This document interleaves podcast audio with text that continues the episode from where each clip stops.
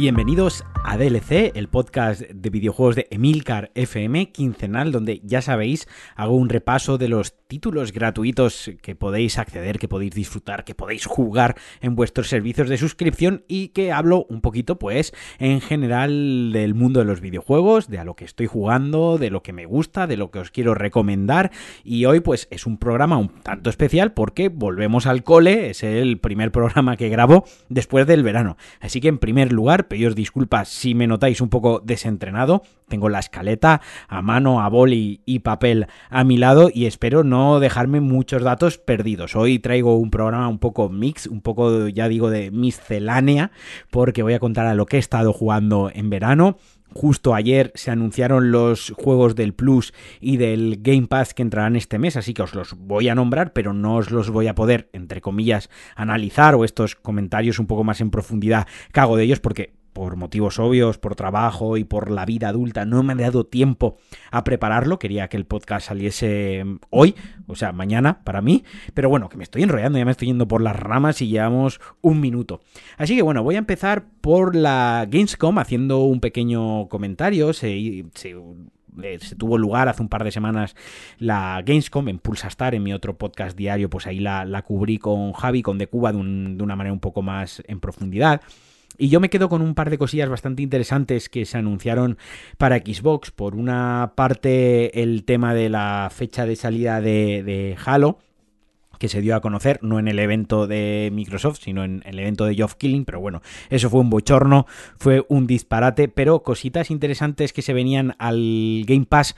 Sobre todo me quedo con que xCloud en Navidades, ellos dijeron en Holidays, que yo lo interpreto como Navidades, puede ser diciembre, puede ser enero, o puede ser que lo retrasen hasta marzo, pero con el Game Pass, xCloud, el juego en la nube de Microsoft, llegará a Xbox One. A mí esto me pareció una noticia cojonuda, porque si tenéis una One, pues podréis jugar a juegos de nueva generación, eso sí, a través de, como digo, el juego en la nube, pero oye, es una manera de ejecutarlos. Y además, los juegos se podrán ejecutar o se ejecutarán ya a 60 frames, que actualmente no se ejecutan a esa frecuencia de imágenes. Yo lo he estado probando este verano.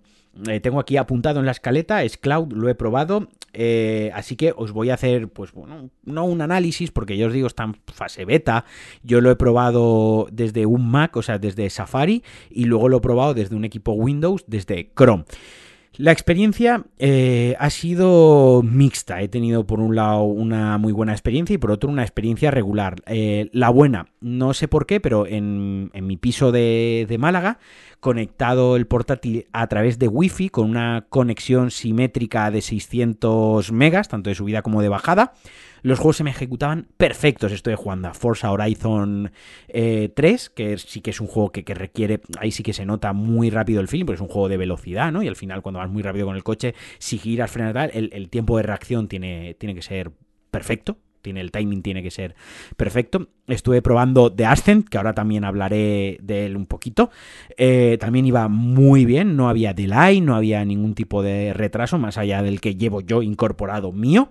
También estuve probando Gears of War por probar un shooter, también se jugaba muy bien y ahí no tuve ningún problema. Sin embargo, en casa de mis padres, que tengo la misma conexión, 600 megas simétricos, incluso por Wi-Fi, no iba bien del todo, se pixelaba muchísimo la imagen, tenía rasgos, o sea, cuelgues, por así decirlo, sí que había bastante delay, sí que lo notaba como casi un segundo entre que yo intentaba girar el coche y giraba, así que me compré, porque mi portátil no tiene puerto Ethernet, así que le compré un conector USB Ethernet. Y lo probé directamente por cable enchufado y más o menos la experiencia bastante similar. Yo ya no soy un experto en redes, ni siquiera soy un experto en informática, ni siquiera soy un experto en la vida. Bastante me da con respirar y no cagarme encima muchas veces. Así que a lo mejor muchos de vosotros lo estáis escuchando y me estáis diciendo, bueno, Marquino, es que puede ser por el servidor, puede ser por la compañía. La compañía es la misma, la que me da internet en un piso y en el otro. Puede ser por mil cosas técnicas. La cuestión es que mi experiencia de usuario, que creo que es lo que nos importa de verdad, no fue exactamente la misma. Ahora, desde Safari vi, solo lo pude probar en el piso de Málaga con un MacBook y la verdad que también funcionó perfectamente. ¿Qué más cositas? Perfecto, muy bien, lo tengo aquí apuntado para que no se me olvide. Tema pad. Jugué con el pad de Xbox, el original, perfecto, y jugué con el pad de PlayStation 5 a través de USB, conectado con USB, y con el pad de PlayStation 4 también conectado por USB, perfecto en las tres circunstancias. Obviamente con el de Windows es muy cómodo, sobre todo desde Windows, porque le conectas el pincho USB y wireless ya directamente funciona. Con el mando de PlayStation me tuve que bajar un pequeño programita, que eso pues ponéis tutorial, mando PS4 Windows o PS4 Mac, y ya os digo, yo soy muy torpón para la informática y lo pude hacer funcionar en 3 segundos y perfecto. Lo que sí que me ha matado un poco y lo que sí que le pongo ahí un punto negativo es que, por ejemplo, está uno de los juegos a los que se puede acceder desde el servicio son los Sims. Es uno de los que he notado esta pega, esta queja que tengo principal.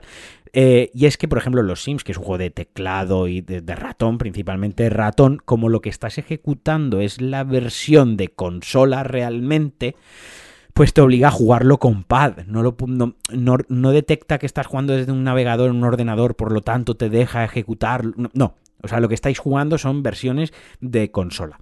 Otra cosita que no me ha gustado es que, por ejemplo, en The Ascent, en Forza Horizon, en The Ascent sí que me dejó, pero en Forza Horizon no me dejó cambiar el idioma. El juego se ejecutaba totalmente en inglés y no había menú opciones, o al menos yo no lo encontré o no estaba donde está en la consola o en Windows. Luego me fui y ejecuté el juego en Windows porque lo podía ejecutar igualmente en el PC de sobremesa y no estaba en el mismo sitio. O yo me he perdido algo o a lo mejor es que no deja cambiar ciertas opciones. Esas son las pegas que le he visto principalmente a lo que he podido probar, ya os digo, del xCloud. Fuera de eso, me encanta, creo que va a ser el futuro para muchísima gente, incluso en uno de los grupos que tengo del podcast Cliffhanger, que muchos, pues me escucharéis en Cliffhanger junto a Alex Liam, y si no, pues hacedlo.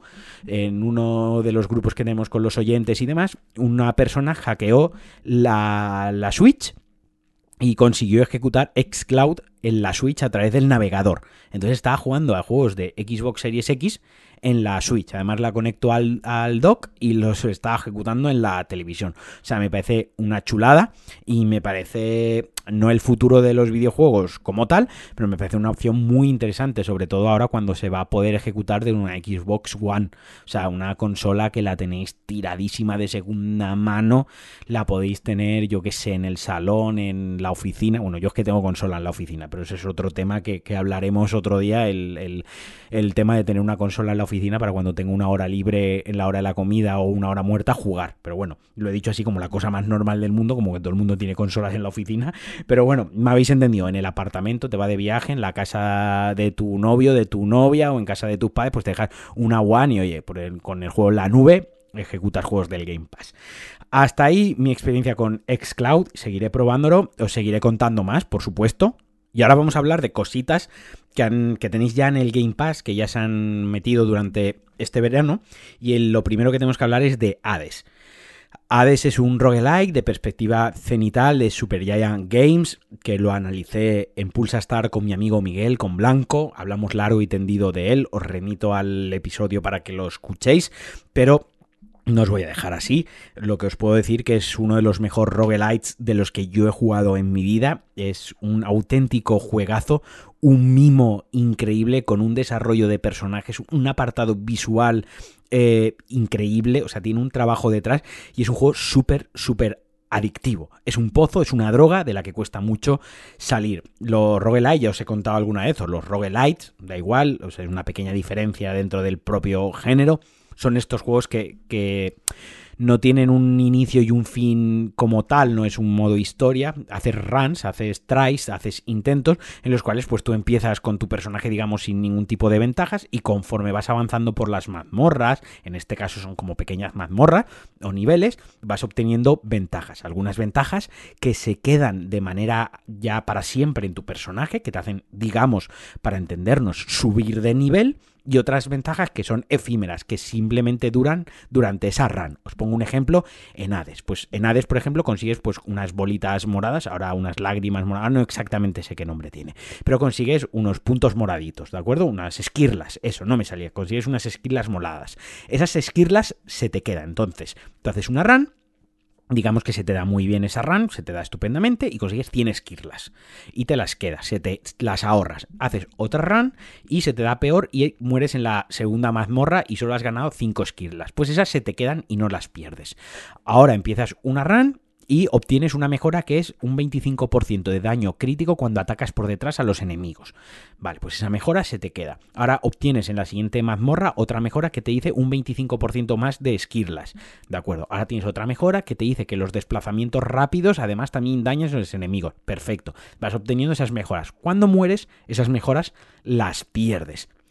Es decir, que cuando empieces una nueva partida ya no las tendrás. ¿Qué tendrás? Las esquirlas que mantienes y con las cuales puedes desbloquear pues que tengas 51 puntos de vida, 52 puntos de vida, donde puedes desbloquear nuevas armas, donde puedes desbloquear mejoras pasivas y activas. Y esas sí que se te quedan. Entonces ahí es donde está la verdadera magia y donde está el verdadero desafío. Y por eso estos juegos enganchan tanto. Porque realmente empiezas y son durísimos, el principio es muy duro, pero al final vas a llegar al último boss, ¿no? La gracia de estos juegos es superar bosses, superar mazmorras, superar jefes. Al final te vas a pasar el juego, digamos, entre comillas, porque aunque derrotes al jefe final, pues luego puedes volvértelo a pasar muchas veces, todas las veces que tú quieras, para mejorarte a ti mismo, hacerlo más rápido, hacerlo sin morir, consiguiendo cierta arma y demás, ¿no? Pero lo bonito de estos juegos es que incluso hasta la peor run, el peor intento, te da una pequeña bonificación, te da una pequeña mejora, esas 5 esquirlas que se quedan ahí, y que 5 esquirlas de una run mala, 5 de otra, 10 de otra, al final hace 200 esquirlas que subes de nivel, mejoras tu impacto, mejoras tu crítico y tu salud, y al final en el intento 101 resulta que llegas al jefe sin darte cuenta. Obviamente hay un componente que es pues bueno, lo hábil y la experiencia que tenga uno con este tipo de juegos, que muchas veces el 90% de las veces también son bullet hell, ¿no? Son juegos que hay que esquivar a los enemigos y a sus ataques mientras tú atacas. Tienes que estar muy atento. Obviamente aquí la experiencia es un grado, la paciencia también es muy importante, pero siempre van a recompensar al jugador de una manera o de otra, y eso es lo que me parece a mí tan guay del género, y por eso soy tan fan del género. Me recuerda mucho, y no me quiero poner especialmente espeso ni trascendental, pero es un poco lo que pasa con los Dark Souls, ¿no? Que tienen una dificultad abrumadora. Al final siempre sale Dark Souls, pero porque son los mejores juegos del mundo, y al final pues lo mejor del mundo tiene que salir referenciado en todo. Así es la cultura, ¿no? Así es el mundo en el que vivimos. Bueno, bromas aparte. Dark Souls tiene una dificultad endiablada, pero si tú intentas 100 veces pasarte un enemigo, a la 101 lo vas a conseguir. Y si no lo consigues a la 101, lo conseguirás a la 130, pero lo conseguirás. Habrá otros jugadores, como por ejemplo en mi caso, que a lo mejor al tercer intento lo conseguimos. Y otros que necesiten 300 intentos. Pero en esos 300 intentos aprenderá los patrones de ataque de enemigo, a lo mejor da otra ruta y consigue un bonus que le ayuda. Bueno, al final lo acabas consiguiendo. Y creo que eso es lo bonito de los juegos, y creo que ahí es donde los juegos tienen que trabajar la dificultad, ¿no? Hace poco se reabrió el debate, un debate inexistente para mí, que era el de la dificultad de los videojuegos, ¿no? Si deben de tener modo fácil o selector de dificultad o tal. Eso me lo dejo apuntado para un DLC recurrente de estos, a lo mejor que tenga una quincena, donde no tenga mucho que contar y quiera traer algo de chicha y dar un poco más mi expresión. Me lo dejo ahí a un lado. Pero bueno, lo que creo que la dificultad donde se debe trabajar es en estas cosas, ¿no? En el intento, recompensa, y en el que incluso el jugador más o menos hábil o con menos hábito o menos experiencia encuentre una pequeña recompensa en cada intento y que al final le ayude a superar ese reto. Pues bueno, eso es Hades. Tenéis que jugar Hades, de verdad. Si me escucháis, jugad Hades. Y si no vais a jugar Hades, dejad de escucharme, de verdad, porque es una pieza fundamental, es una obra maestra, va a ser un juego de culto en unos años, porque ya lo es, pero en unos años lo será todavía más. ¿Qué otras novedades tenéis en el Game Pass ya disponibles? Ahora hablaremos también de las que han anunciado. Ya disponibles tenéis el Psychonauts 2, que es un plataformas muy divertido, con un apartado visual y artístico súper chulo, muy creativo, original, con unos buenos personajes, y que quizás su mayor pega sea que es algo sencillote, que es algo fácil, pero si tenéis peques en casa es un juego muy guay para poneros a jugar con ellos al lado, para que lo jueguen ellos, para que os paséis el mando. Y si no tenéis peques en casa y os gustan las plataformas y no tenéis una PlayStation y no podéis jugar al Ratchet & Clank, pues esto os puede quitar un poquitín el antojo de ese Ratchet. También tenéis, como yo os había dicho, en el Game Pass tenéis The Ascent. El tema está de The Ascent, que en la versión de Game Pass para PCs es un desastre. La versión para consolas va perfecta, y The Ascent es un juego que su versión de Steam va perfecto. Vale, esto es el planteamiento base, ahora lo desarrollo. ¿Dónde está el tema? Pues que en la versión de Steam el juego tiene ray tracing y aparte tiene DLSS, esta tecnología de NVIDIA en la que el juego mediante una IA va adaptando la resolución de manera dinámica y ciertos ajustes del juego para que la calidad, la tasa de imágenes siempre sea estable, y además lo hace con una magia que tus ojos ni se dan cuenta que a lo mejor está jugando a 2K y de repente está jugando a 1080 y otra a 2K, no sé, es magia negra. Y luego el ray tracing, que es esta iluminación que hace que te cagues patas para abajo. Pues bueno, la versión de Steam lo tiene, pero la de Game Pass de PC no. Y además la versión de Game Pass de PC tiene unos lagazos, o sea, unos cuelgues, no sé qué problema tiene ahí con la memoria, con la caché, de la manera en la que tiene de cargar e ejecutar el juego, que a veces pues revienta un barril explosivo con 3 enemigos alrededor y el juego directamente se queda congelado 2 segundos. Esto no pasa en Steam, como digo, versión que hay que comprar, y tampoco pasa en la versión de Xbox Series X y S de Game Pass. Es decir, mi recomendación es que si lo vais a jugar, lo hagáis desde una consola. Ahora mismo, desde el Game Pass de PC, es injugable. Yo lo tengo abandonado, le he metido unas 6 horas, me estaba encantando. Un juego de perspectiva perspectiva isométrica, un action RPG con estética Cyberpunk, que nos quita ese mal sabor de boca que nos dejó el Cyberpunk de CD Projekt, con el mundo, una recreación del mundo, un detalle de los escenarios que es un gustazo. Además se dispara súper bien, y es un juego de un estudio sueco de 12 personas nada más. Además es un juego indie, entendido como indie, ha tenido todo el respaldo de Microsoft detrás, pero es un juego con un estudio de 12 personas que ha salido muy bien, de lootear, de que te caigan elementos amarillos, de una mejor arma, de ir y mejorarte el personaje con sus misiones secundarias, no carente de algún fallo, obviamente. La traducción al español es paupérrima, es malísima, la traducción escrita, porque no está doblado. El mapa es un caos total, aunque me sonó leer de que iban a ajustarlo en algún parche posterior. Pero vaya, que es un juegazo, es una droga dura, que a mí me ha jodido mucho lo que ha pasado con la versión de Game Pass, como os digo, y no lo voy a comprar en Steam porque joder, yo creo en el Game Pass, yo estoy suscrito, yo pago mi mensualidad todos los meses. Esto no es una cuestión de racanería, de decir, pues no te compro el juego porque yo lo quiero gratis en el Game Pass. No, gratis no es, yo pago Game Pass y apuesto por el servicio y creo en el servicio, y tampoco me lo voy a descargar pirata. Quiero decir, esto es como si yo pago Netflix, pongo una peli de Netflix y esa película no se carga 4K y va a 1080. Yo digo, pues ahora me voy y me la bajo a 4K y la pirateo, porque no. Pues bueno, yo lo que quiero es que me ofrezca un buen servicio, porque creo de verdad en este servicio y quiero que triunfe este servicio.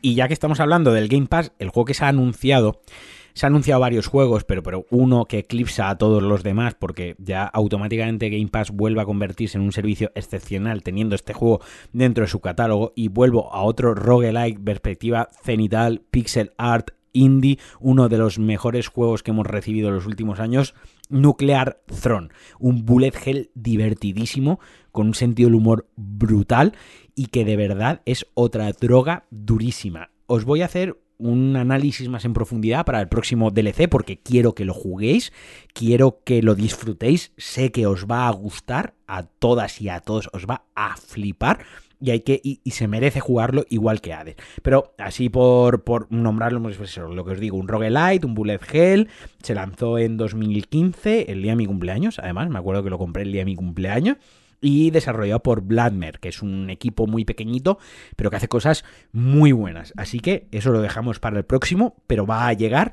y muy guay. Yo cuando lo he visto anunciado, pese a que tengo el juego comprado en Steam y le he metido el cholón de horas, Ojalá llegue a xCloud y lo pueda jugar en mis ratillos libres en la oficina y tal desde el PC, porque es divertidísimo. Y antes de saltar ya a otras cositas, a lo que he estado jugando, en los suscriptores del Plus tendremos también el Hitman 2, la aventura de la gente 47, de sigilo, los que tienes unos diseños de niveles, el peso grande del juego está en el diseño de nivel y en cómo poder abordar, cómo ejecutar los asesinatos de mil maneras posibles, desde utilizando pescado podrido hasta disfrazarte de camarero, hasta con un maletín.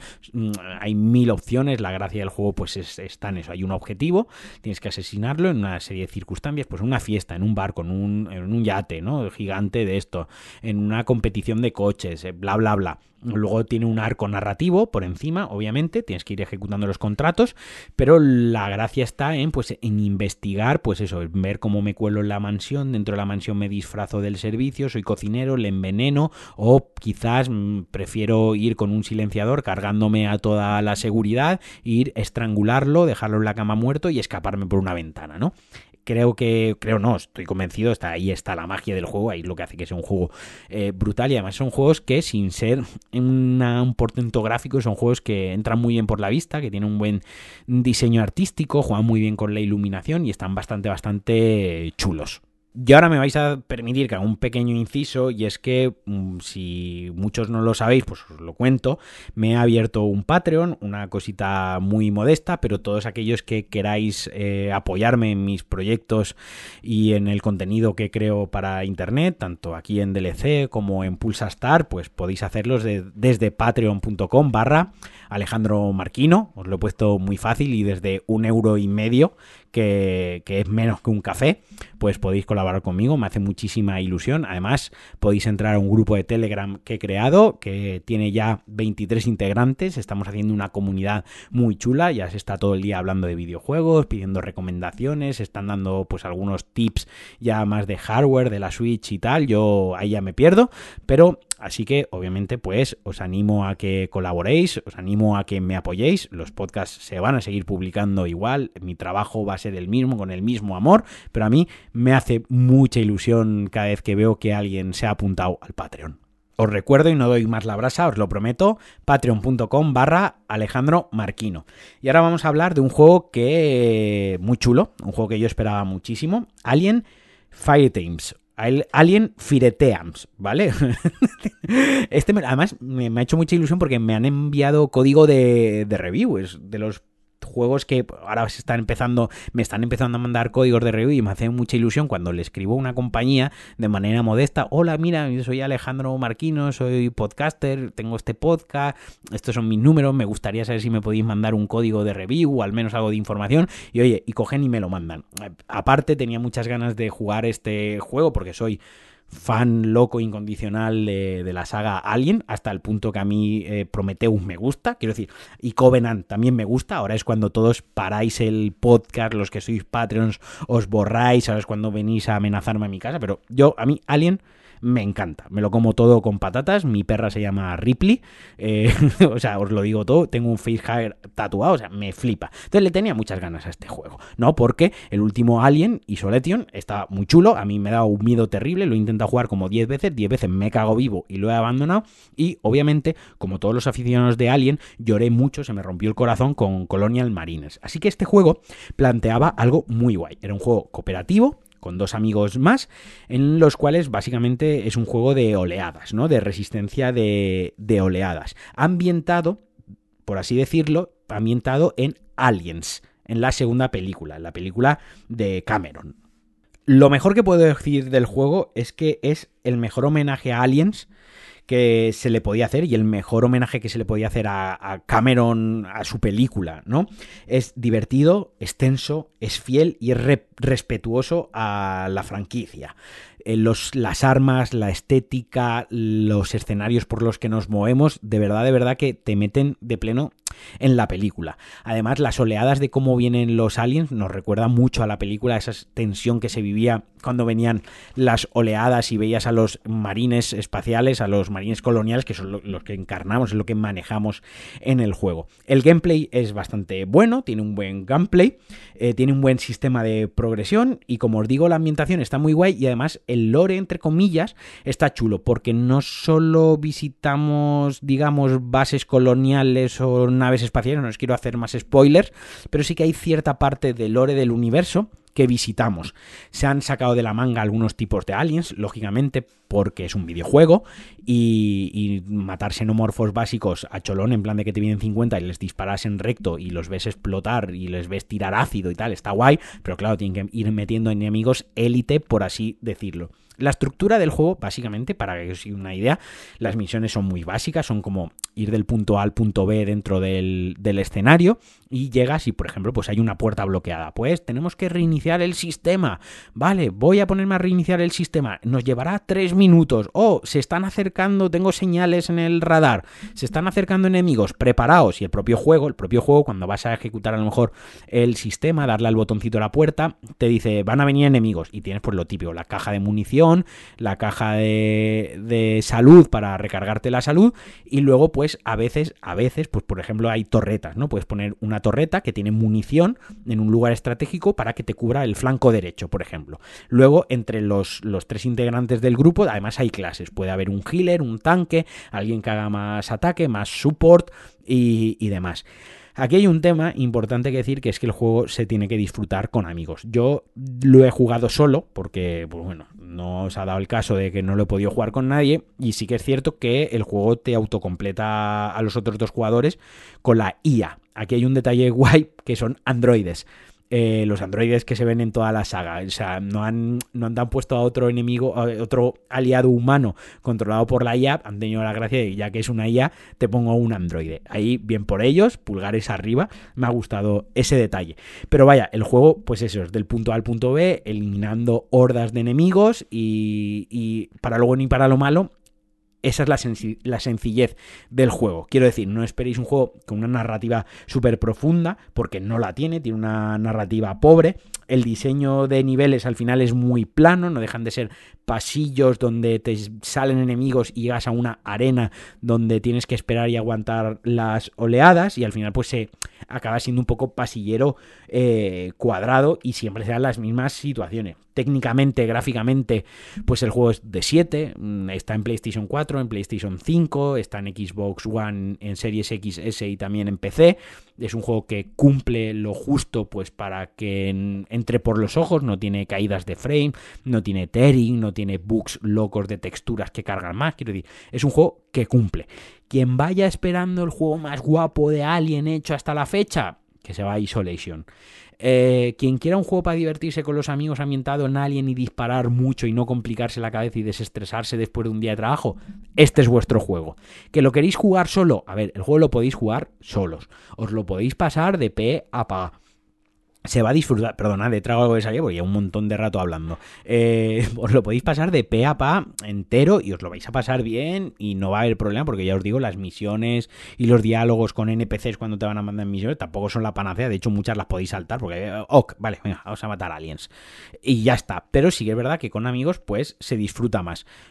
Ahora diréis, ¿cómo sabes que lo disfrutas más si no lo has jugado con amigos? Pues a ver, porque no estoy gilipollas y porque he jugado muchísimos juegos online y sé que cuando juegas cierto tipo de juegos con amigos te ríes y te lo pasas bien, y este juego tiene todos los ingredientes. Además es que está pensado exclusiva, o sea, está pensado y diseñado para que se juegue con amigos. Así que bueno, ahí tenéis mi pequeña review. He estado jugando a él, ya os digo, no se lo recomiendo a todo el mundo, pero tampoco es un juego que yo descarte, es un juego que está bastante bien.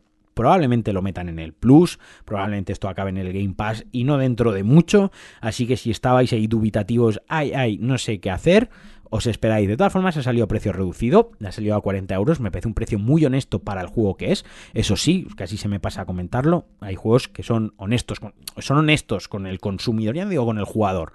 Ahora hablaremos de la honestidad con el jugador cuando me meta con lo que he estado jugando este verano en profundidad. sino ya honestidad con el consumidor, con el cliente, con el comprador, ¿no? Y creo que este es un caso de honestidad. Es un juego que sale a 40 euros, porque saben que el juego no es un triple A, saben que el juego es lo que es, además saben que es un juego que necesitas que se lo compren tus amigos, y que mejor manera de tenerlo a mitad de precio de lo que salen los juegos ahora, que el del estándar de los 70-80 euros. No es lo mismo que con tres amigos, hostia, nos pillamos el Alien, venga, ¿cuánto vale? Hostia, tío, 80 pavos, es que me viene mal. No es lo mismo que 40 euros. Y además, si juegas por ejemplo en PlayStation 5, en Xbox no sé cómo está la panacea, porque ni lo he investigado, ni me interesa, ni va conmigo. Pero en PlayStation 5, ahora que se pueden compartir cuentas de manera legal, o sea, que la propia consola te da la opción, pues oye, por otro amigo te lo compras, son 20 euros cada uno, y el tercer hueco, pues oye, que te lo rellene con matchmaking o que te lo rellene con un androide, yo qué sé, y ya está. O sea, que está muy bien. Por cierto, no os lo he comentado, pero si escucháis algún estruendo de fondo es que en Valencia estamos en fallas en septiembre y puede ser que se cuele el sonido de algún petardo. Bueno, pues sonido de petardo, llevamos media hora escuchando un petardo, que soy yo, pero digo de los que se tiran en fallas. Bueno, vamos a ello. A ver, a lo que he estado jugando básicamente este verano ha sido a la saga Assassin's Creed, ¿vale? Yo soy fan de Assassin's Creed desde el primer juego. Soy consciente de sus virtudes y soy consciente de sus carencias, o sea, perfectamente, y me gustan con esas virtudes y esas carencias. He jugado al reboot, a la serie, digamos, que se reinició allá por 2017 con Origins, ¿de acuerdo? Assassin's Creed estaba quemadísimo después de 17 juegos, creo que eran 14 juegos así de cabeza, y se dieron, después de Syndicate, se dieron un respiro. Tuvieron el Unity ambientado en París, que era una chulada, o sea, creo que es el juego a nivel ambientación, si no el que más, el segundo mejor, que salió desastrosamente mal a nivel técnico porque se rompía por todas partes, pero luego lo arreglaron. Después salió Syndicate, que era el de Londres, donde ya podías manejar a dos personajes, titubeaba con esa idea, pero la fórmula estaba quemadísima y se dieron un respiro. Así que en 2017 se lanzó Origin, un juego que cambiaba bastante las bases de lo que era la propia franquicia y apostaba por un juego más con toques RPG. Ya podías lootear, tenías piezas de equipo mejores, o sea, básicas, moraditas, amarillas, ya tenías que craftear mejoras, tenías que cazar o tenías que recolectar ciertos elementos por el escenario para poder construirte mejoras, tenías lo mismo, pues herreros, tenías vendedores que aparecían durante cierto tiempo para ciertos eventos, muchísimas misiones secundarias, un mapa dividido por zonas de nivel y un combate que, sin llegar a ser exactamente lo mismo, copiaba o se asemejaba un poco a la fórmula de los Dark Souls. Un botón para bloquear, para fijar al enemigo, los gatillos, los bumpers derechos, R1 y R2 o RB y L... No, hostia, no me acuerdo, es el Xbox. Bueno, da igual. Voy a hacer alusión al de... Es que soy demasiado pipero, soy demasiado Sonyer, lo siento. R1 y R2, ataque débil, ataque fuerte. Con L2 sacabas el arco, con R2 disparabas el arco y con L1 pues bloqueabas, ¿no? O hacías parry. En el caso de Origins con el círculo es que el sistema de combate en cada una de las posteriores entregas, ha sido Origins, Odyssey y Valhalla, lo han ido cambiando los controles, pero básicamente el sistema ha sido el mismo. Parry, fijar enemigo, unas habilidades con un cooldown que podías utilizar y las podías asignar, en plan pues una carrera con una embestida. Cuando se rellena una barra de ira, pues le das a la barra y pegas muy fuerte, muy rápido y ninguno te hace daño. Si esquivas en el momento oportuno, se ralentiza un poco el tiempo. Si haces parry, se ralentiza un poco el tiempo. Bueno, esa serie de cositas. Y una historia donde ya no se contaba todo de una manera tan lineal, una historia donde tenías que investigarte un poquito más leyendo notas, donde si acababas el juego sin hacer todas las secundarias te enterabas de la historia, pero habían ciertos huecos que se rellenaban con las secundarias. A mí Origins me encantó, estaba ambientado en Egipto, me pareció una auténtica barbaridad el trabajo de recreación de Egipto, realmente te metía y te daban ganas de explorar el escenario. Estoy hablando en pasado, pero lo he jugado otra vez. O sea, estoy hablando en pasado porque lo jugué en 2017, pero lo he vuelto a jugar este verano, ¿de acuerdo? Te dan ganas de explorar el escenario, te dan ganas de pararte y contemplar simplemente. Tanto es así que tanto en Origins como en Odyssey, Ubisoft al tiempo lanzó el modo Discovery, que es totalmente gratuito y es una herramienta pedagógica en la que tú puedes pasear, por ejemplo, por Alejandría con tu personaje, pero no, nadie te ataca, no hay ningún tipo de misión. Tú vas paseando y en ciertos puntos de la ciudad hay un guía que te hace como un free guide tour. Tú te acercas, le das y te dice, pues bueno, este es el faro de Alejandría, y lo vas siguiendo al personaje y te va narrando la historia como si fuese un museo virtual, porque realmente la recreación histórica es brutal. El trabajo que hizo Ubisoft contratando a expertos paleontólogos, iba a decir, joder, tengo la cabeza ya fundidísima, a expertos historiadores, arqueólogos y demás para recrear el mundo, fue brutal, es bastante fiel. Un juego, como os digo, muy chulo y además que va muy al grano. Es un juego que yo, dedicándome a la historia principal, han sido 20 horas. Me ha gustado muchísimo Origins por eso, porque si no te centras en las secundarias, que te vas a la historia principal, son 20 horas y además no tienes esa sensación de... No te obliga a hacer secundarias para subir de nivel porque es inaccesible, porque hay cierto boss que te mata. Aparte de que tiene un montón de opciones de dificultad, que además en cada entrega han ido mejorando eso y cada vez se ha podido ajustar más la dificultad de varias maneras.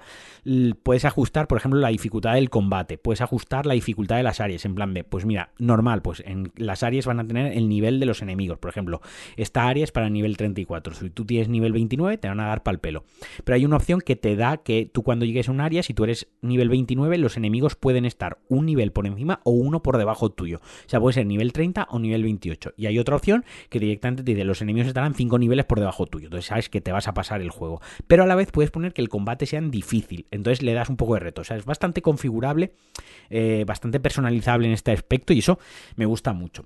Como os decía, además se urdía una trama en Origins que, como decía su propio nombre, daba origen a la hermandad de los asesinos, y además urdía muy bien la trama con engaños, con personajes. Bueno, pues está ambientado al final del apogeo de Egipto, porque ya estás en Ptolomeo, es uno de los personajes, de Ptolomeo y Cleopatra, que fue ya el declive del imperio egipcio.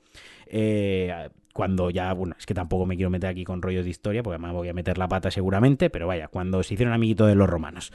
Pues tú llegas en ese periodo de la historia, con personajes como ellos, pues salen algún emperador romano, sale Cleopatra, está bastante guay. Y me estoy perdiendo un poco. Total, eso, que hay una... Está muy urdido ahí, pues hay muchas intrigas de palacio, traiciones y demás, y tienes que ir asesinando a ciertos objetivos que tú no conoces, que tienen pues el cocodrilo, el hipopótamo, la rata, la zarigüeya, que son apodos para gente de una orden secreta, que eso luego evolucionaría con el paso de los años en la orden de los templarios, que son los malos de los primeros Assassin's Creed, pero en este aquí todavía no tienen un nombre como tal. Aquí es una sociedad que la está liando y que quiere controlar a base de un fascismo y un total, vamos, absolutismo en el mundo, que todo el mundo, todo el planeta sigue un mismo orden mundial y que ellos lo controlen. Bueno, tienes que luchar contra eso, pues con una subtrama ahí detrás, porque es un medjay, eres un protector del pueblo egipcio, también te traicionan y tal. Bueno, la cuestión, muy chulo. Puedes explorar tumbas dentro de las pirámides. A mí ese me encantó, ese me encanta. De hecho, es mi favorito de la trilogía del reboot. Luego me pasé a Odyssey. Yo lo tenía pendiente porque en su día, cuando salió Odyssey, lo compré, jugué 2 horas y lo abandoné. ¿Por qué? Porque en ese momento no me hizo clic. Odyssey evoluciona, toma un camino más hacia el RPG. Es un juego más RPG. Un juego en el que el combate se siente menos físico. Una cosa de Origins bastante chula es que el combate se siente muy físico, tiene mucho feeling.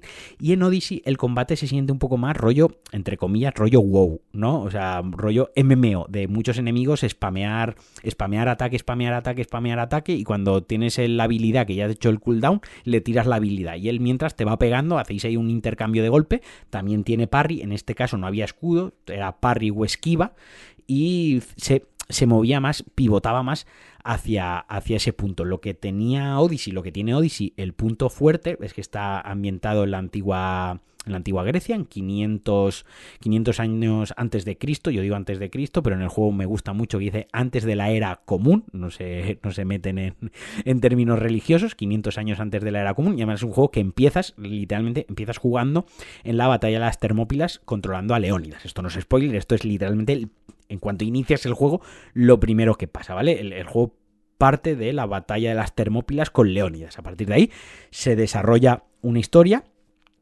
y con un mapa que es increíble. O sea, el mundo abierto, el mapa, es una auténtica barbaridad. El protagonista de ese juego, el auténtico protagonista, es el mundo, es el mapa. El mapeado es precioso, es enorme, la recreación es espectacular. El de Egipto es muy bonito por el misticismo y por la belleza exótica que tiene Egipto, ¿no? Como tal. El Odyssey es que es una auténtica burrada. Vuelven los barcos que ya están en Black Flag, con lo que ello conlleva, y es que tiene recreado todo el fondo submarino. O sea, es como que el mapa está por arriba, pero submarino también. O sea, puedes bucear con tiburones, que a eso a mí me dio un miedo increíble, con templos submarinos, chulísimo. Y donde además la trama ya de la sociedad secreta iba un escalafón más arriba, y está muy guay porque mientras en Origins a todos los objetivos que tienes que asesinar te los encuentras en la historia principal, aquí no. Aquí cuando tú acabas la historia principal, a lo mejor has derrotado a 40, o sea, si hay 40 integrantes de la orden secreta, 40 es un número que estoy diciendo aleatorio. Si hay 40, pues a lo mejor acabas la historia principal y de esos 40 has matado a 29. Y luego tú ya, si quieres, te cargas a toda la orden. Está muy guay. Yo me cargué a toda la orden. O sea, a Odyssey le he metido unas 130 horas. He jugado su segundo DLC. El primer DLC no lo he jugado, pero lo voy a jugar ahora porque han puesto el parche para nueva generación que va a 60 frames el juego además. Pero 130 horas riquísimas. O sea, la historia súper interesante. Puedes elegir al principio del juego si quieres jugar con el personaje femenino Cassandra o con el personaje masculino Alexios, aunque el juego originalmente, el guión está escrito para que lo juegues con Cassandra. Puedes tener romances con un montón de personajes. Hay elecciones con 5 o 6 finales diferentes. O sea, el final, digamos, absoluto es el mismo. Pero dentro de ese final, pues, o sea, el juego acaba igual, pero acaba de una manera más triste o menos triste. El tema de los ISU, todo el tema de la ciencia ficción está súper bien integrado. En Origins estaba muy bien integrado, estaba muy guay, pero no se le daba mucho peso. En Odyssey se le da un peso enorme y está súper bien integrado. Hay bestias mitológicas, hay batallas reales que se libraron realmente en la historia y son bastante fieles. Hay muchos personajes históricos muy guays de conocer, muy bien desarrollados, y es un juego que me ha encantado. No al nivel de Origins, porque ya os digo, Origins es un juego más contenido, que va más al grano, y creo que eso a veces más no es mejor, y es algo que Valhalla, el último juego, lo pone en manifiesto. Pero Odyssey es un juego chulísimo, una auténtica barbaridad en la que perderte horas y horas en un mundo totalmente precioso en el que simplemente el hecho de coger el barco y navegar, el simple hecho de ir a Atenas y ver el Pantenón y pasear por las calles, como está recreada la vida de la antigua Grecia, es una auténtica chulada. Luego además tiene un sistema de... Igual Origins también lo tenía, se me ha pasado, lo siento, igual estoy volviendo dando saltitos atrás y adelante. Quiero que esto lo entendáis como un cómputo de los tres juegos y que os quedéis con lo que os guste para elegir si jugarlos o no y cuál jugar. Un sistema de búsqueda de estrellas al estilo GTA, ¿no? Si la lías mucho, pues mandan unos mercenarios que te buscan activamente y te dan pal pelo. Además, son unos mercenarios muy chungos. No rollo GTA, que es policía, que van 7 coches de policía detrás tuya, pero sí que ponen una recompensa a tu cabeza. Y sí que van unos luchadores, o sea, unos enemigos élite que suelen estar bastante subidos de nivel y te suelen matar en cuanto te... O sea, muy duros. Son bastante duros. En Origins no te puedes librar de ellos, o sea, simplemente tienes que huir, tienes que dejarlos y escapar. Y en Odyssey, por exigencias del guión, por el juego, porque tú encarnas a una Miscios o a un Miscios, depende de tu elección, es decir, una mercenaria o un mercenario de la época que los existía. Entonces le ponen precio a tu cabeza y tú puedes pagar la recompensa y que dejen de perseguirte. O bien puedes cargártelos, huir a otra zona del mapa, porque puedes estar en Esparta y te puedes ir a Atenas, y bueno, pues cuando en Esparta se les pasen el enfado a las 10 horas de juego, vuelves allí y ya no te están buscando. Pero ya te digo yo que si te quedas en Esparta y no pagas la recompensa, te acaban matando. Y si la lías, primero te persigue uno, luego te persiguen dos y te pueden llegar a perseguir 5 a la vez. Si te persiguen 5 a la vez, date... Vamos, está aniquilado totalmente. Es una cosa que me gustó muchísimo, muchísimo del juego y que me lo pasé muy bien. Además, otra cosa que tiene es bastante coherencia, porque en Origins, estoy hablando de Origins y Odyssey juntos, primero porque se lanzaron uno en 2017 y 2018, Valhalla llegó en 2020, los estoy tratando juntos porque tienen muchas similitudes y Valhalla es el que se desmarca para mal de estos dos, ¿no? Y tiene mucha coherencia, mucha narrativa. ¿Os acordáis cuando se puso de moda el término asqueroso este de la disonancia ludonarrativa? Vale, pues esto lo han cuidado mucho en Origins y en Odyssey, porque en Origins, como os decía, tú eres un Medjay, tú eres un protector de Egipto. Los Medjays eran protectores como policías, digamos, que independientemente del faraón que hubiese o la faraona que hubiese en ese momento mandando en Egipto, ellos protegían al pueblo. Para que os deis una idea... si habéis visto La momia de Brendan Fraser, pues el que le ayuda, que al principio parece malo, que va detrás de él y al final le ayuda, lo dice varias veces en la película, es un Medjay, ¿vale? Pues esa es la figura. Por lo tanto, tú no puedes matar a inocentes. Si tú vas a una persona random y te la cargas, te dice, cuidado, que esto te desincroniza del Animus. Si te cargas a 3 o 4, te reinicia la... Es como si te hubiesen matado, ¿de acuerdo? Pues tienes su coherencia, joder, eres un protector.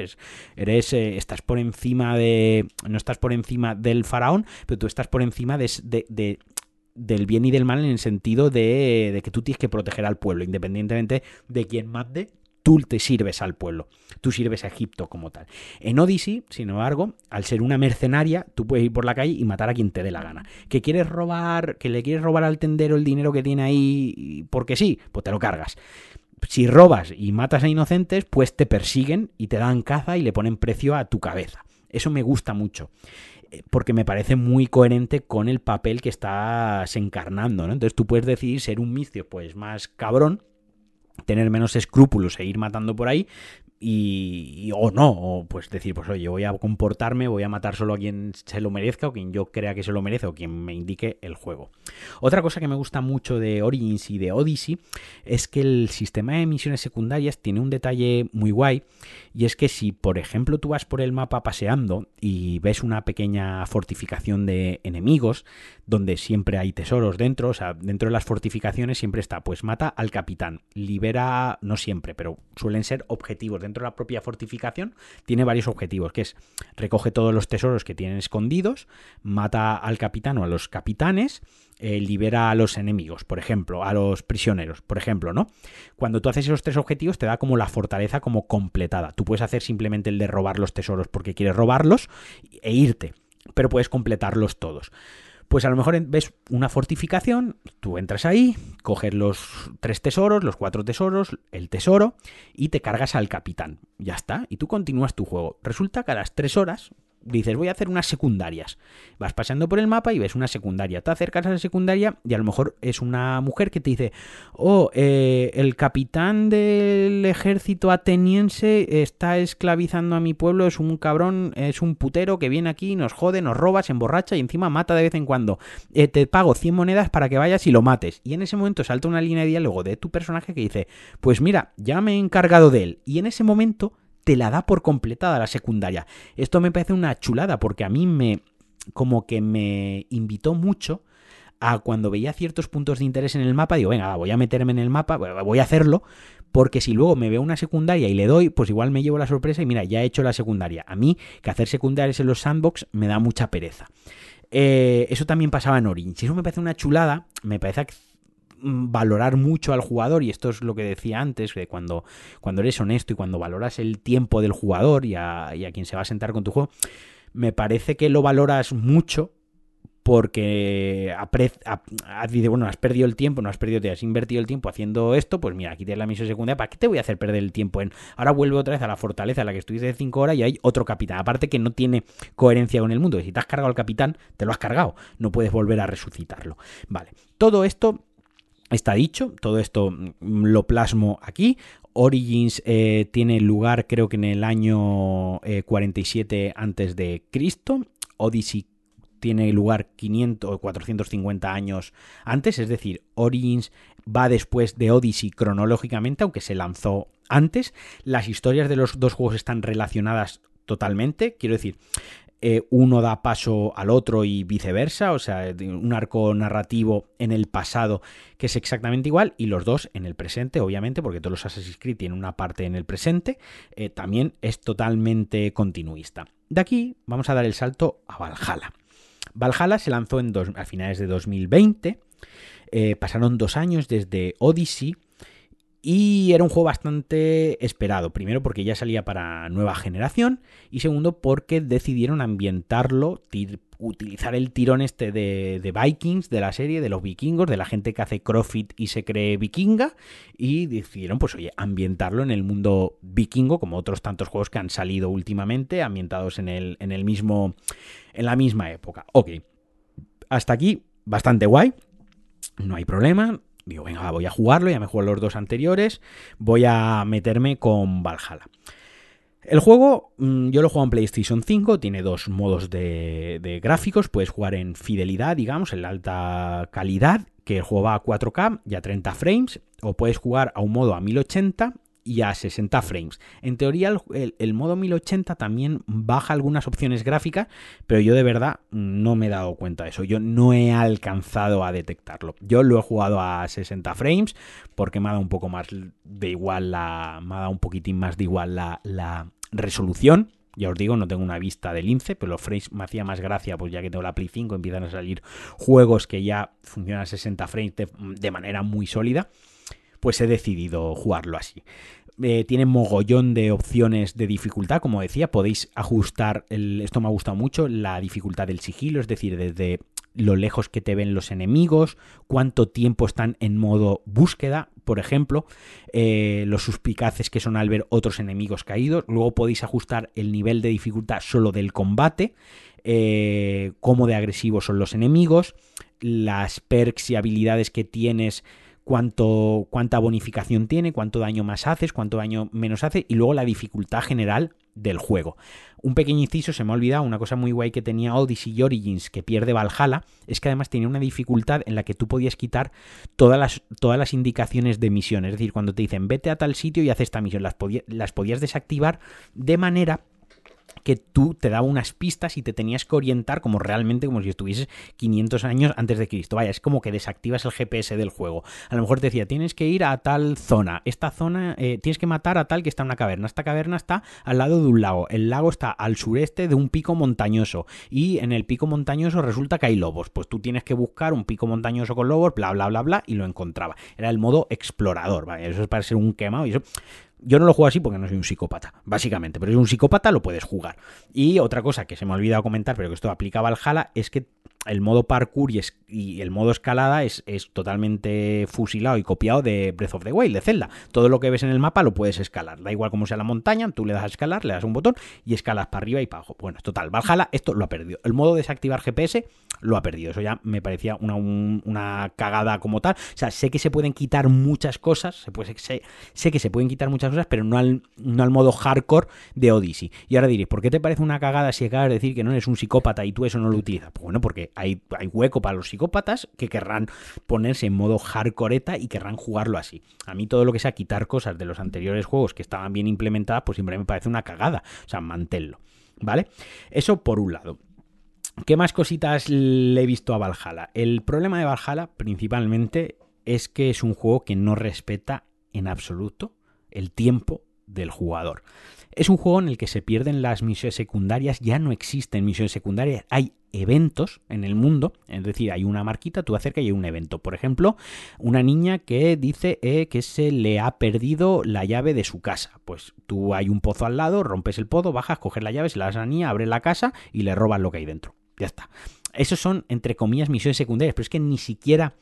son misiones secundarias, quiero decir, cuando te acercas a hablar con el personaje de señor, ayúdeme, te cuenta el rollo y te puedes pirar, o sea, al principio yo no me daba cuenta si había aceptado o no la misión secundaria, porque tampoco hay un menú donde te pongan misiones secundarias y veas las que tienes pendientes. No las trata como tal, las trata como un evento dinámico, que no es dinámico porque está ahí fijo, lo puedes ver en el mapa, pero lo haces en ese momento. Entonces, ya para empezar, eso lo que ha hecho es que toda la misión principal, lo que sería el arco principal del juego, se convierta en una misión principal con secundarias metidas ahí, que se nota que son secundarias. Y a lo que voy es que el juego, he tardado 90 horas en pasarme, digamos, la misión principal, aunque tengo que pasarme un par de cosas más, ahora entrar en detalles, 90 putas horas, de las cuales prácticamente 50 horas, os puedo decir 50 horas, han sido misiones de vikingos, o sea, de vikingos como tal, que no aportaban nada de los Isu, de esta civilización extraterrestre que llega a la Tierra y nos crea a los humanos, que es la gracia, la putísima gracia de Assassin's Creed, es mezclar lo clásico con la ciencia ficción, que eso Odyssey lo hacía súper bien, porque todo el rato estabas viendo templos futuristas de esta civilización diciéndote preguntas. No, aquí no. Aquí pasas 40 horas que te vas a ayudar al Jarl de no sé qué a que conquiste no sé qué porque no sé menos le ha traicionado.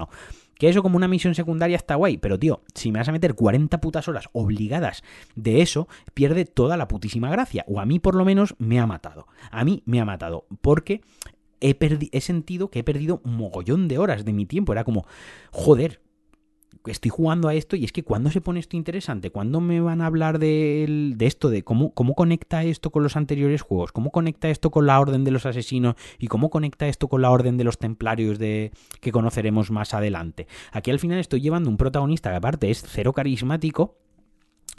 Comentar que aquí puedes cambiar de hombre a mujer en el momento que tú quieras, entras en el menú y cambias la opción y ya está. Un cero carismático, el prota cero carismático, con una historia cero interesante, porque las historias de los vikingos al final pues, tampoco es para llevarse la mano a la cabeza de emocionante, y con un mundo, con una Inglaterra, porque el juego se desarrolla en un 80% en Inglaterra, no, también en Noruega, pero ya no quiero hacer más spoilers porque ahí sí que entro ya en spoiler. Un 80% de Inglaterra, una Inglaterra que al final es bonita, está muy bien recreada, el juego se desarrolla en el 800 más o menos, entre el 740 y el 800 después de Cristo, por además pasan varios años dentro del juego.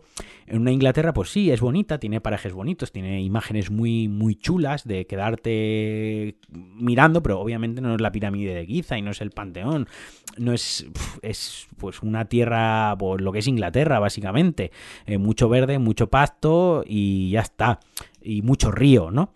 Tiene la gracia de la mecánica de los saqueos, aquí el tema del luteo ha cambiado totalmente, hay muy poco equipo, han querido que las piezas de equipo sean como más especiales. En los otros podías desmontar el equipo para obtener materiales para mejorar el equipo que querías llevar puesto y el equipo iba con tu nivel. Aquí no. Aquí además el equipo, hay muy pocas espadas, hay muy pocas hachas, hay muy pocos escudos, hay muy pocos outfits, por así decirlo. Los tienes que encontrar en puntos localizados del mapa, se encuentran siempre ahí, no te los dropea un enemigo, no te los dan por acabar una misión, no, o sea, tú desde el minuto 1 te puedes ir a por el mejor equipo en la zona más difícil del juego y si no te matan y lo consigue, pues ya lo tienes para todo el juego y lo rompes.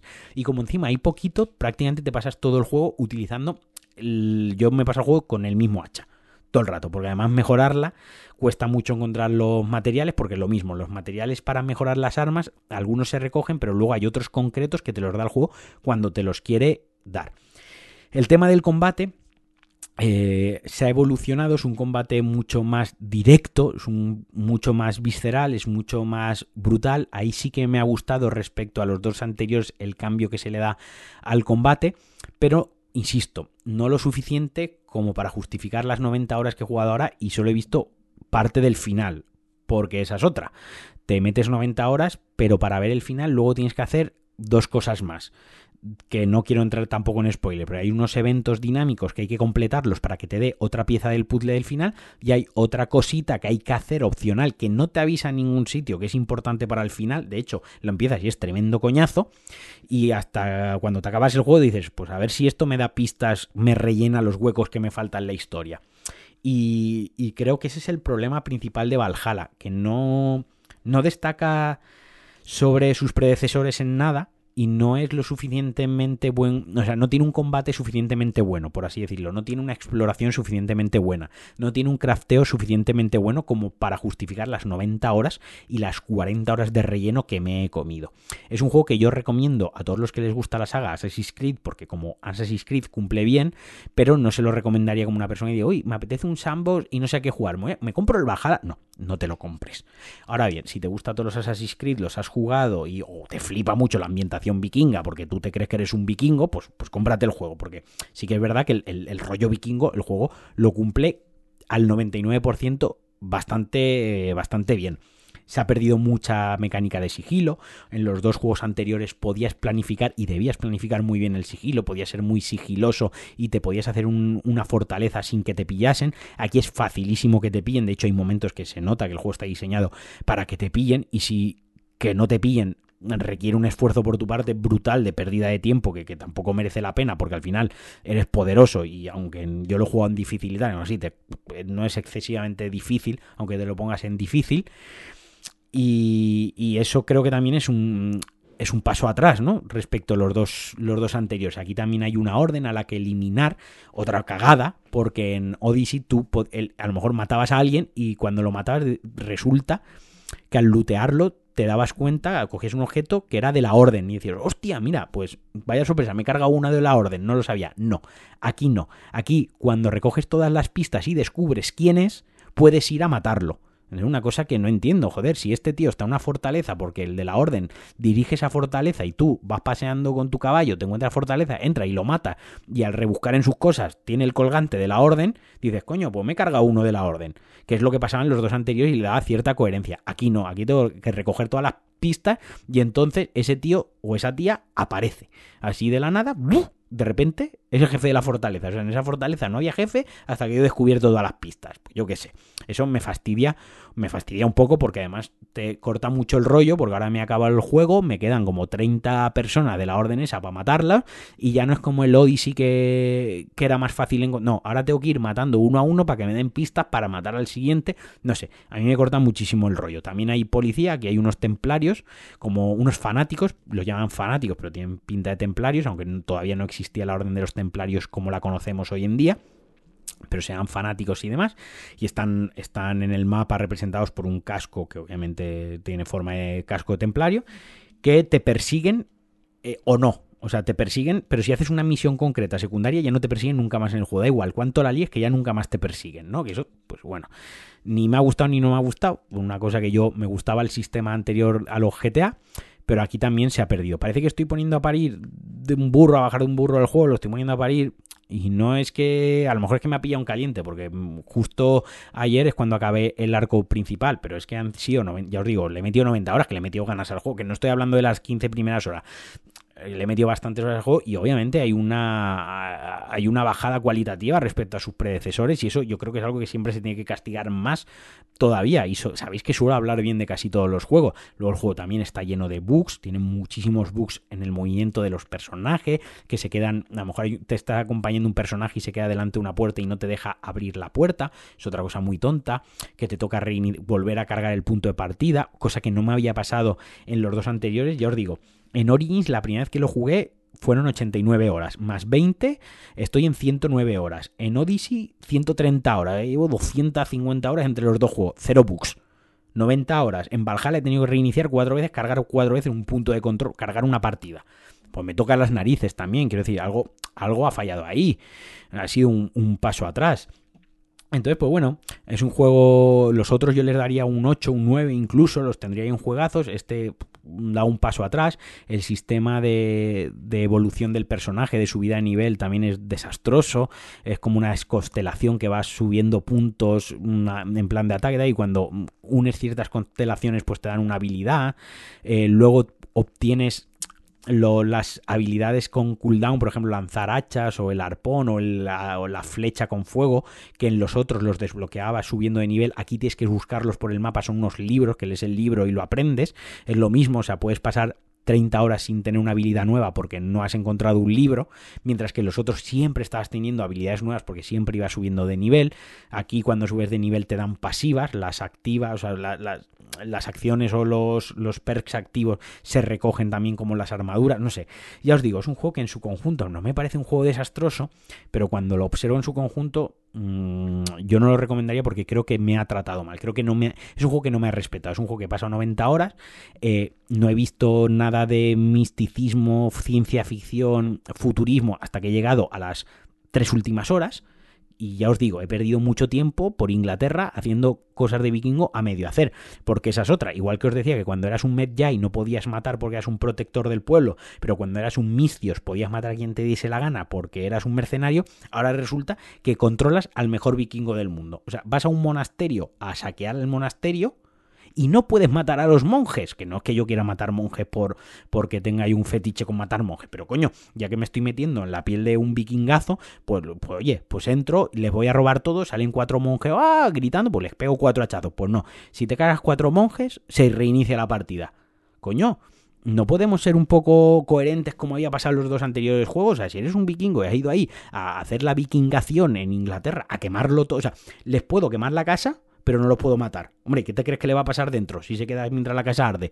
¿Qué te crees? ¿Que se va a poner moreno y ya está? Pues se va a morir también. Pues si le pego un hachazo a uno, déjame. No, pues si le pego un hachazo, mal.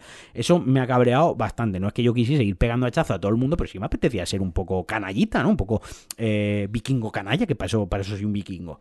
Y bueno, es un poco el resumen de lo que le he metido al juego. Ya os digo, en Origins jugué en su día los DLCs y los pagué bastante a gusto. Odyssey he comprado primero el segundo DLC, que era el de la hoja oculta, que era el que contaba la primera hoja oculta, ¿no? La primera persona que llevó una hoja oculta y que se hizo un Assassin's, entre comillas, aunque en el juego todavía no se considera así. Y me dejé el de la Atlántida, el Atlantis, que lo voy a pillar ahora y lo jugaré pues con la excusa de los 60 frames. Pero en el Valhalla no tengo ganas de pillar el de los druidas de Irlanda o el de saqueo de París, porque es que yo qué sé, es que literalmente se acabó el juego. Acabé el juego con la cinemática en teoría de que ya sabes que el juego ha acabado y tuve que ir a internet, que eso no me había pasado en ninguno de los anteriores, a explicación final. Y cuando vi un poco la explicación, dije, vale, voy a dejar de leer, vale, que ahora tengo que echarle otras 30 horas a esto y le tengo que echar otras 6 horas a esto. Espérate, que la vaina no acaba aquí. O sea, que esta gente no tiene todavía, no me ha absorbido suficiente tiempo. Bueno, hasta aquí el tema Assassin's Creed. Yo os recomiendo que juguéis Origins y Odyssey. Os recomiendo muy fuerte. Mi orden es Origins, Odyssey y Valhalla. Yo os recomiendo que juguéis Origins y Odyssey.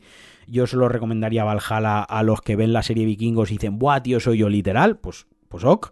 Pero, o si eres súper fan de Assassin's Creed y obviamente pues quieres verlos todos y te quieres enterar perfectamente de toda la historia, ¿no? Quieres jugar a todos los juegos.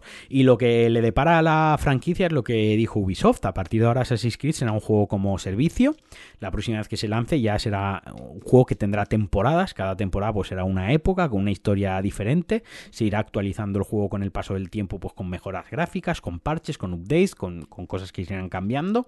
Todavía no sé si eso será mejor o peor. A mí no me entusiasma la idea, pero oye, si vienen así dadas, pues lo jugaremos así, que tampoco va a cambiar Ubisoft las cosas porque yo me queje. Y a lo mejor me estoy quejando de gratis, a lo mejor luego el juego está cojonudo. Así que calma.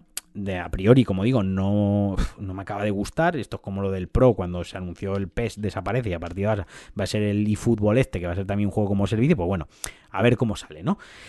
Y bueno, hasta aquí el regreso de DLC, espero no haberos dado mucho la chapa, espero no haberos aburrido, espero que lo hayáis disfrutado. Como siempre, agradeceros que estéis ahí, agradecer los retweets, eso me ayuda muchísimo, también los comentarios en vuestras plataformas de podcast favoritas, las valoraciones, eso ayuda mucho a crecer el podcast, a que llegue a gente nueva, que a gente nueva en su aplicación le aparezca como recomendado. Y de verdad, como desde la humilde posición de quien graba esto en su habitación, os digo que hace mucha ilusión cuando alguien te da feedback o cuando lees una valoración y demás.